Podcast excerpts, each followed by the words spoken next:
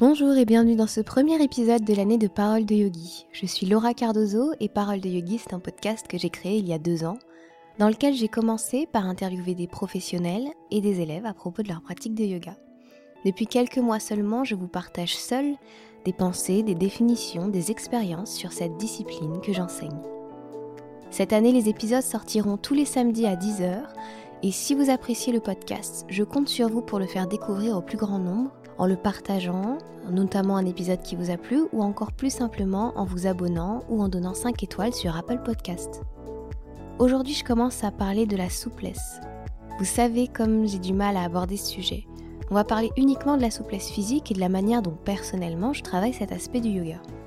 Cela dit, mon propos n'est pas complet et plus tard dans l'année, je vous proposerai un épisode sur ce qui peut empêcher votre souplesse et pourquoi une posture n'est pas forcément atteignable par tous. Gardez ça en tête quand même pendant l'écoute de l'épisode. Avant de commencer cet épisode, je voulais vous souhaiter une heureuse et merveilleuse année 2020. J'espère que nos apprentissages nous rendront non pas forcément plus heureux, mais plus dans l'acceptation de ce qui est, de ce que l'on est, de notre nature profonde et de la joie de s'accepter justement tel que l'on est. Je ne sais pas si ça fait du sens pour vous, mais pour moi, ça en fait beaucoup. Je vous souhaite évidemment plein de bonnes choses, euh, de la joie, euh, des magnifiques euh, émotions, de l'amour, d'avoir des apprentissages forts et qui éclaireront le reste de votre vie. Et peut-être que l'épisode, va savoir, d'aujourd'hui va pouvoir vous aider en ce sens. J'avais envie de partager avec vous ma vision de la souplesse. C'est quelque chose qui m'est énormément demandé et je me rends compte que c'est aussi quelque chose qui est de toute façon énormément demandé dans l'approche du yoga en général. Alors on en a déjà parlé de la souplesse dans des interviews, mais j'avais du mal de mon côté à vous proposer ça. À me dire je vais faire un épisode entier dédié à la souplesse. Ça me mettait mal à l'aise. Et pourtant j'avais écrit un article là-dessus avec lequel je suis totalement d'accord et que je vais reprendre en partie dans cet épisode, mais que je vais enrichir et que je vais... Euh, enfin via l'épisode en tout cas, je vais essayer d'enrichir ma pensée et de vous le proposer encore d'une autre manière pour que ce soit euh, intéressant pour vous. Mais sachez que si jamais vous avez besoin de, relire ou de, de, prendre des notes à ce sujet, eh bien vous avez toujours un article sur mon blog Parole de Yogi. Vous pouvez euh, sans aucun problème le relire. En fait, j'ai été étonnée parce que c'est un article qui a assez peu de vues. Je me suis dit, faisant un podcast, en réutilisant le message et en ajoutant ce que tu as appris depuis. Voilà, ça peut être bénéfique à tout le monde parce que j'ai envie de diffuser ça à bah, peut-être aux 2000 ou 3000 personnes qui vont l'écouter. Donc du coup, ça, ouais, tout de suite, ça met une autre dimension par rapport aux 300 personnes qui, qui ont lu l'article et à qui j'espère il l'a plu.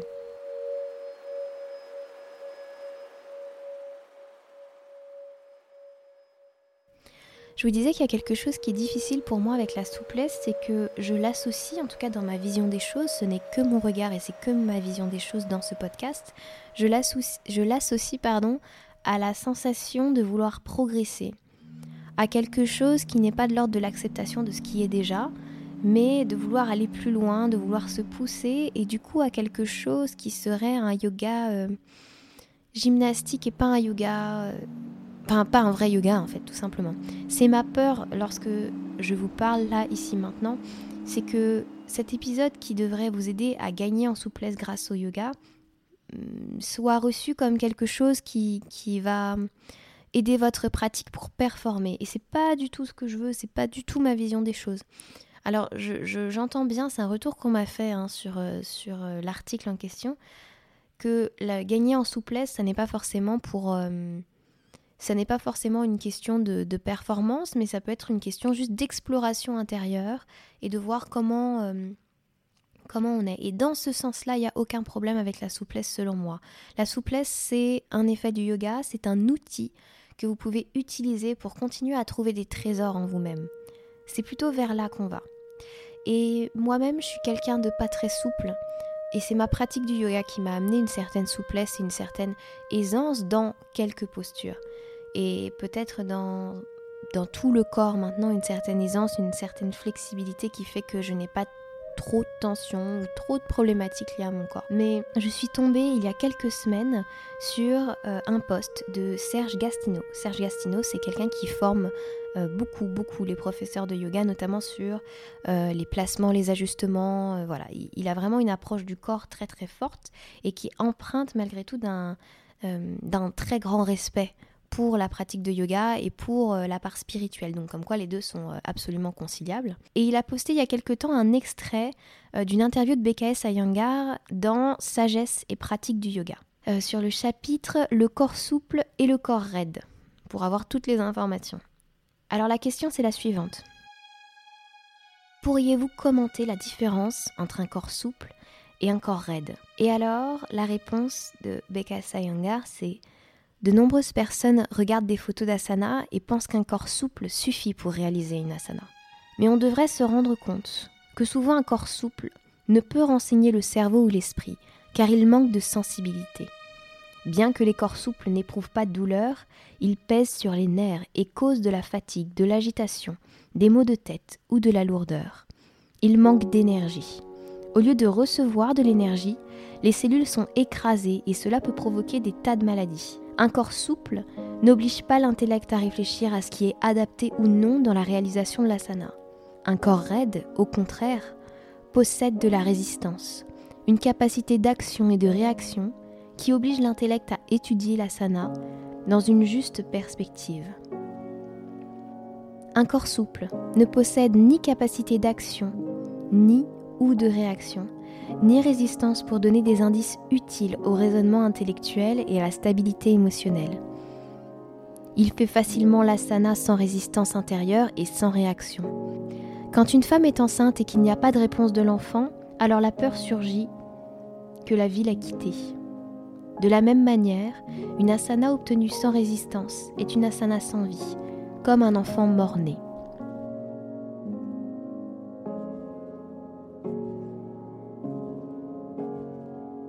J'espère que cet extrait aura déculpabilisé toutes les personnes qui ne se pensent pas assez souples pour pratiquer. Euh, je dis pas que je valide tout ce qui est écrit là-dedans, euh, tout simplement parce que pour ce qui est des nerfs et, du fait que ça causerait des maux de tête et, de la lourdeur et de la pression sur les cellules, je n'en sais absolument rien. Par contre, il y a des choses où effectivement je suis particulièrement d'accord. Et c'est ce qu'on va voir un petit peu plus aujourd'hui. Alors avec la question de la souplesse vient euh, les fascias. Les fascias, c'est quelque chose que j'ai découvert en yin yoga et un petit peu grâce à ma maman aussi parce qu'elle avait été voir un fasciathérapeute euh, un petit peu avant ça. Euh, on commence à en entendre de plus en plus parler et leur implication dans leur souplesse est de plus en plus mise en avant. En fait, un fascia, c'est comme un filet, on va dire, de, avec plusieurs épaisseurs euh, qui viennent supporter le corps et qui viennent modeler le corps. C'est un peu, c'est toujours le même exemple que je prends, c'est l'exemple de l'orange euh, et de sa membrane blanche qui vient donner forme à, l'ensemble des quartiers mais qui tient aussi chaque quartier. Et ben c'est exactement ça parce qu'en fait, les fascias, c'est euh, c'est cette membrane, j'imagine qu'elle est blanche parce que moi je l'identifie à, je l'identifie à mon, quartier d'orange, mais c'est cette membrane qui va vraiment venir autour des muscles, autour des tissus, euh, autour du corps, des os, des muscles, etc., pour façonner votre corps. Et euh, il va s'adapter en permanence au mouvement, à l'état émotionnel et à l'état physique. On étudie cette membrane depuis, je dirais, euh, je crois, une vingtaine d'années ou 30 ans, c'est pas très enfin, c'est pas très vieux en fait, parce qu'on pense que c'est à cet endroit-là précisément que sont logées les émotions, euh, les choses non traitées. On va vous dire régulièrement que c'est dans les muscles, et moi c'est la sensation que j'avais que c'était dans les muscles, mais en fait c'est dans la fibre membrane au-dessus. C'est une membrane qui est faite de collagène et qui est faite d'eau aussi, et qui a besoin d'être hydratée. Donc comment on hydrate des fascias? Bah, par le fait de boire déjà, mais surtout par le fait de bouger.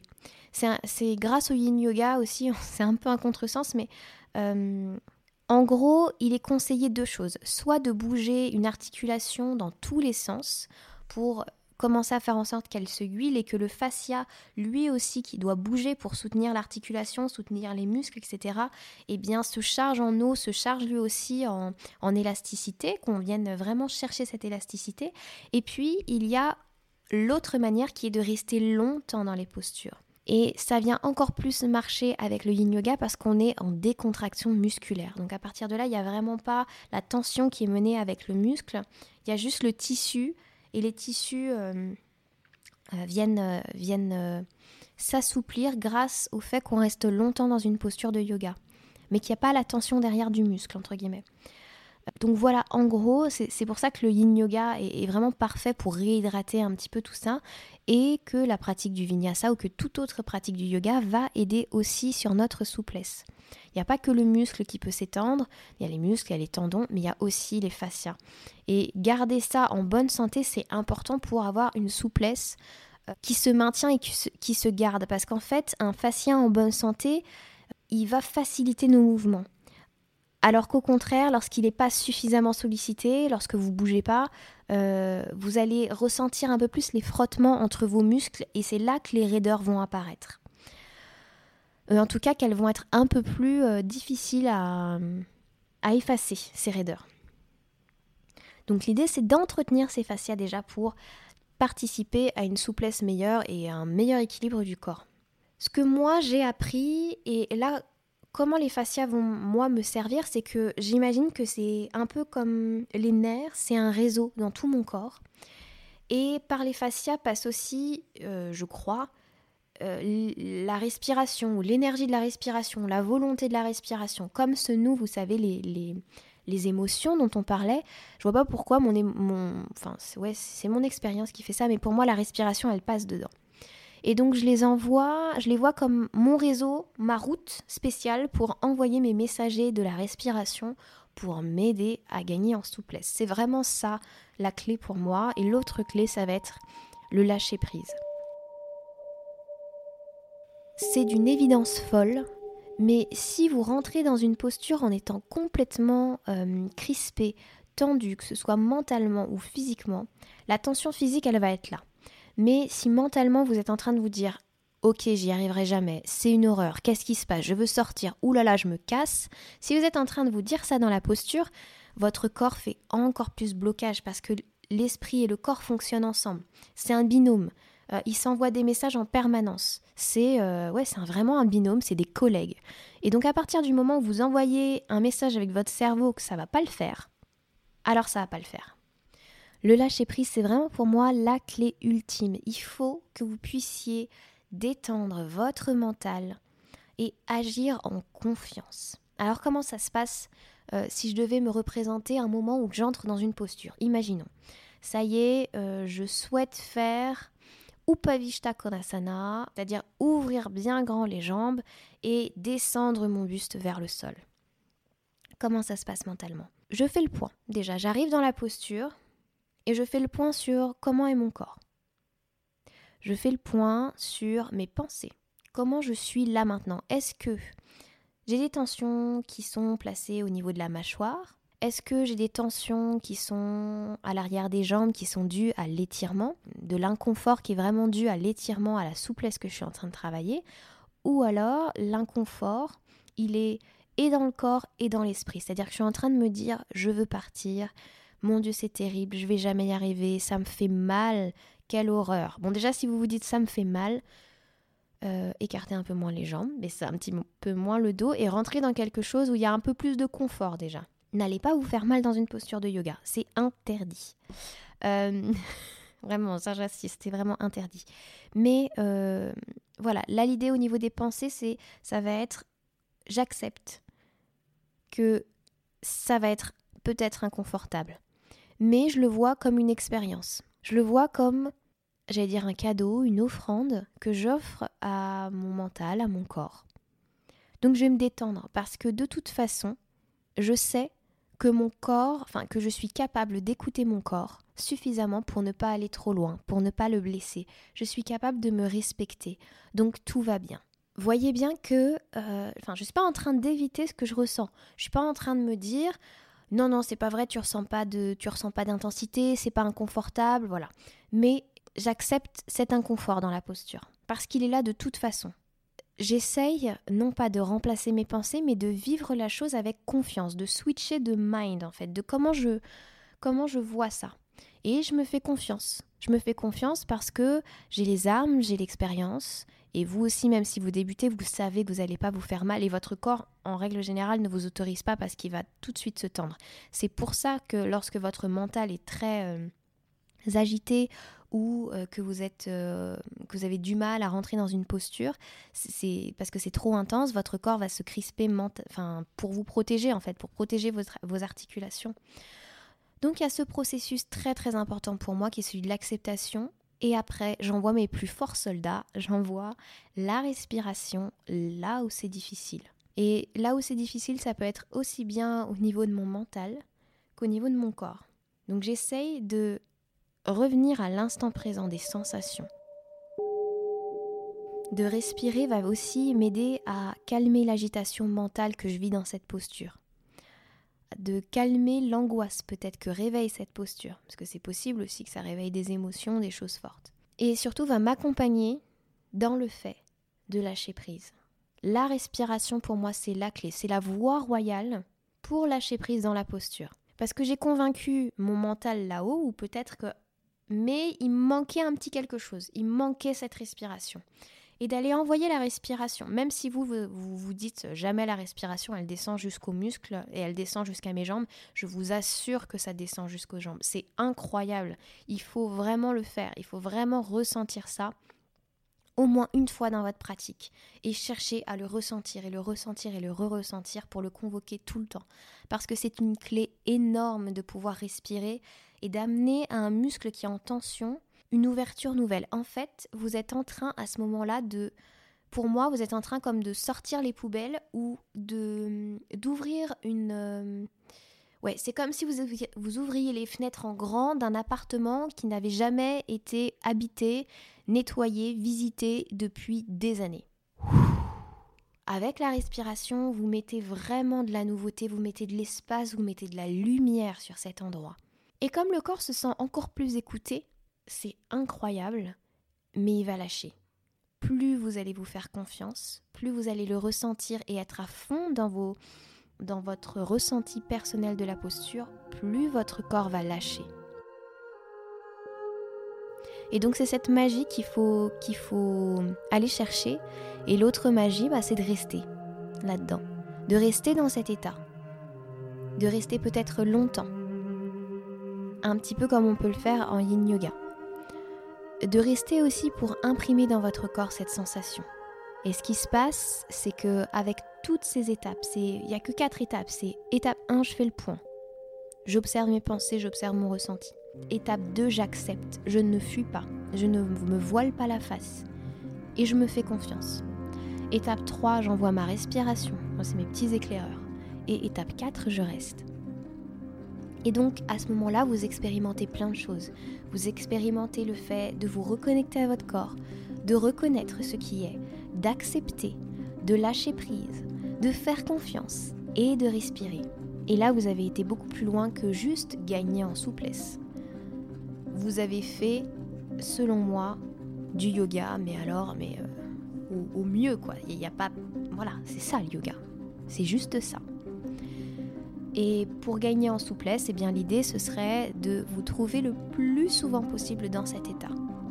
Dans cet état d'acceptation, de confiance, de lâcher prise et de comprendre à quel point ça fonctionne ensemble votre mental et votre corps.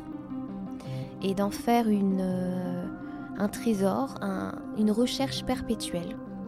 Et d'aborder la souplesse comme ça sur votre tapis, pas sur un truc où vous vous dites la semaine dernière j'étais là, puis cette semaine j'y suis pas, oh là là mon Dieu. Euh, il y a tellement de facteurs qui rentrent en compte pour la souplesse.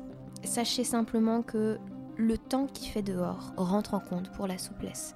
La chaleur dans la salle rentre en compte pour la souplesse. Votre corps va forcément se délier davantage et beaucoup plus facilement et beaucoup plus rapidement lorsque vous allez être dans une salle surchauffée.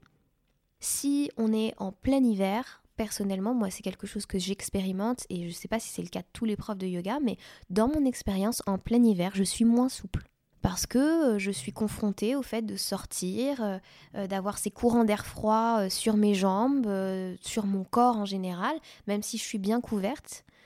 Et naturellement, quand il fait froid, c'est quelque chose qu'on devrait éviter, mais on a tous tendance à rentrer les épaules, enfin la tête dans les épaules, et tout le reste du corps suit ce mouvement, vous savez, de, de rétractation. On claque, on revient complètement vers soi et, on voilà, je suis ouais, peut-être que même on, devient plus petit en hiver. C'est à peu près sûr, même je ouais, je sais pas. C'est une théorie hein. C'est à vérifier, mais je pense qu'en hiver on est plus petit qu'en été. Parce que naturellement, on prend on, a tellement froid qu'on cherche à se recentrer vers euh, pour moi le ventre et les organes pour, euh, pour être vraiment près de la chaleur en fait. Et du coup, à mon avis, on se tasse toute la journée. Donc il y a des chances qu'au début de l'hiver et à la fin de l'hiver, vous ayez perdu quelques millimètres, voire peut-être un centimètre. Mais c'est qu'une théorie. Euh, en tout cas, c'est ça, me vient là, donc c'est peut-être peut que j'ai dû le lire, mais je, je crois vraiment pas. Bref, ce qui rentre en compte aussi dans la souplesse, c'est comment vous vivez, et là c'est ce qu'on a vu un petit peu, comment vous êtes intérieurement. Il est possible que vous ayez passé une journée à être vraiment en colère. Votre corps va pas se détendre comme ça, la souplesse va pas venir comme ça, c'est normal. Il va falloir du temps, il va falloir peut-être plusieurs pratiques de yoga, il va falloir peut-être digérer ce qui se passe dans votre corps au niveau des émotions pour que le corps dise ok c'est bon, elle est plus en colère, on peut avancer, on peut aller ailleurs l'état émotionnel, le monde extérieur, la chaleur. Vous vous rendez compte de tous les, principes, tous les événements qui peuvent rentrer en compte dans votre souplesse. Donc euh, pour moi, la, souplesse et la progression dans le yoga, oui, le fait de progresser dans le yoga ne doit pas venir de votre euh, progression en termes de souplesse. Ça doit venir... En fait, je ne sais même pas si on devrait avoir une progression dans le yoga. Je suis même pas sûre. Parce que moi, c'est un truc, la, notion de progression dans le yoga, ça me, ça me gêne.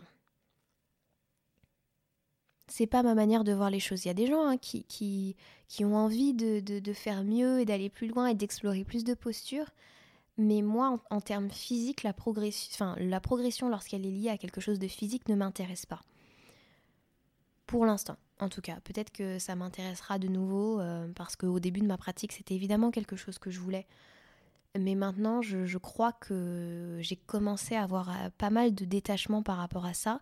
Ça fait pas de moi une meilleure yogi, c'est juste euh, que je propose un yoga qui est hum, différent. Parce que, parce que je le, je le vis pas comme ça, en fait, tout simplement. Je pense que ça peut nous faire l'objet d'un futur épisode. Je vais me noter ça sur ma liste euh, et, voilà. Donc j'espère que ce premier épisode de l'année vous aura aidé, qui vous aura apporté des pistes de réflexion, des réponses. Et comme d'habitude, si vous avez votre propre retour à me faire, votre témoignage à m'apporter, votre éclairage à m'apporter, vous pouvez bien sûr m'écrire par mail. Euh, mon adresse mail c'est laura@paroledeyogi.com ou alors euh, via les comptes euh, Instagram, Facebook, je reçois régulièrement de vos messages. Et voilà, ça me fait plaisir de... Même si vous n'êtes pas d'accord avec moi, ça me fait plaisir. Voilà, n'hésitez pas à me dire les choses parce que euh, forcément ce podcast il est fait seul, il est fait avec ma vision du monde, ma vision des choses. Et parfois je suis un peu en, j'allais dire en bocal, ouais, comme un poisson qui tourne avec ses propres idées. Et ça peut être extrêmement intéressant pour moi c'est pour ça que j'ai commencé par faire des interviews, euh, d'avoir les idées des autres qui s'imbriquent avec les miennes, qui me nourrissent et qui m'aident. Et je, vous, quelle que soit la pratique et le nombre d'années de pratique que vous avez, vous avez très certainement quelque chose à m'apprendre sur la souplesse ou quelque chose à me dire ou une expérience à faire avec, euh, voilà, à me faire des retours peut-être aussi sur votre expérimentation euh, de ma méthode pour trouver de la souplesse. Voilà, J'irai jamais vous dire que pour la souplesse, il faut pratiquer euh, euh, telle posture, telle posture et telle posture pendant tout un mois et qu'il faut euh, faut se forcer et que machin. Alors là, mais c'est tellement pas moi parce que pour moi c'est contre-productif. Il y a un autre truc qui est contre-productif, c'est d'aller mettre des à quand vous rentrez dans une posture.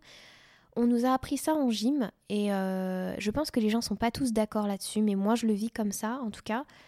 Mettre des à quand vous descendez votre dos, c'est pas bon du tout. parce que ça envoie, le, ça envoie un message de stress à vos muscles euh, qui vont avoir beaucoup de mal à se détendre après. Allez-y en douceur, prenez votre temps, descendez tranquillement ou, euh, ou allongez la jambe tranquillement, ne forcez pas. Euh, ouais, je suis pas partie prenante du ouais, je me bute à un exercice ou je force dans un exercice parce que je veux vraiment atteindre ça. C'est pas quelque chose qui Enfin, c'est pas moi, c'est pas mon enseignement, je, je pourrais jamais vous raconter ça. Ah oui, autre truc que je vous ai pas dit, dans ce que dit euh, Becca Sayangar, il parle du fait que les, les gens très souples n'ont pas de sensation. Euh, ce serait comme pour lui, il y a, l'idée d'un corps qui serait mort et qui a voilà. Mais c'est pas ça en fait. Euh, pour moi, de mon expérience, les gens qui ont une très grande souplesse, leur seul problème, c'est qu'ils ne rendent pas actif la posture. Le mec qui va avoir, qui va être tout raide, ça va être actif direct, il va le sentir. Par contre, la personne où ses jambes c'est du chewing-gum, où ses hanches c'est du chewing-gum, où son dos c'est du chewing-gum, allez chercher les verrous du corps, ce qu'on appelle les bandas, ou aller mobiliser certains muscles pour mieux se replacer. Là, ça va être intéressant pour lui. Donc si vous êtes quelqu'un de très souple et que c'est pas un problème pour vous la souplesse, vous pouvez travailler autrement. Vous pouvez travailler plutôt le fait de d'être passif ou actif dans une posture. Passif, c'est clac, vous rentrez, vous savez, c'est le, c'est le grand écart dans lequel la personne rentre comme ça, elle glisse sur le sol et pof, elle est en grand écart, il se passe rien. Et elle reste là, clac, grand sourire, il se passe que dalle.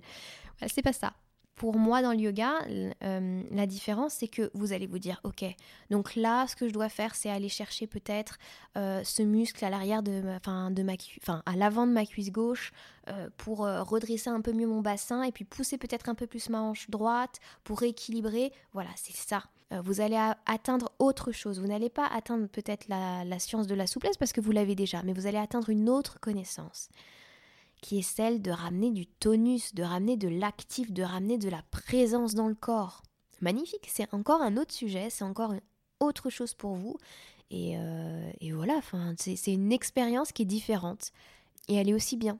Elle est vraiment aussi bien parce que le problème quand on arrive dans une posture et qu'on est trop à son aise, c'est qu'on l'a pas rendu actif d'une certaine manière. Pour moi en tout cas, c'est qu'on n'a pas été chercher tout ce qu'il faut pour que le placement soit juste. Après, je me trompe peut-être, mais dans mon expérience, c'est ça. Là, pour le coup, j'ai terminé. Euh, j'ai cet épisode, c'était un épisode plus ou moins préparé. Vous voyez, il y a des choses qui me sont venues là à la fin en me disant, il faut absolument pas que j'oublie. Mais euh, c'est un peu comme ça que j'ai envie de continuer euh, les prochains, entre l'écriture et le flow. Voilà, vous racontez, vous parlez comme si je racontais ça à mes potes en fait, tout simplement. Sur ce, on va se quitter. Parce que euh, là, j'ai un plat indien qui m'attend, j'ai très faim. Euh, voilà. Donc, euh, et puis en plus, je crois que j'ai vraiment dit tout ce que j'avais à vous dire. Je vous embrasse, je vous remercie pour votre fidélité et j'espère qu'on va écrire en 2020 une page vraiment magnifique. C'est mon souhait le plus cher, c'est que c'est d'aller jusqu'au bout de mes rêves. Ouais, je suis une grande fan de Jean-Jacques Goldman. Bref, sur ce, je vous souhaite une merveilleuse journée, une merveilleuse soirée selon votre heure d'écoute. Et je vous dis à la semaine prochaine. Namasté.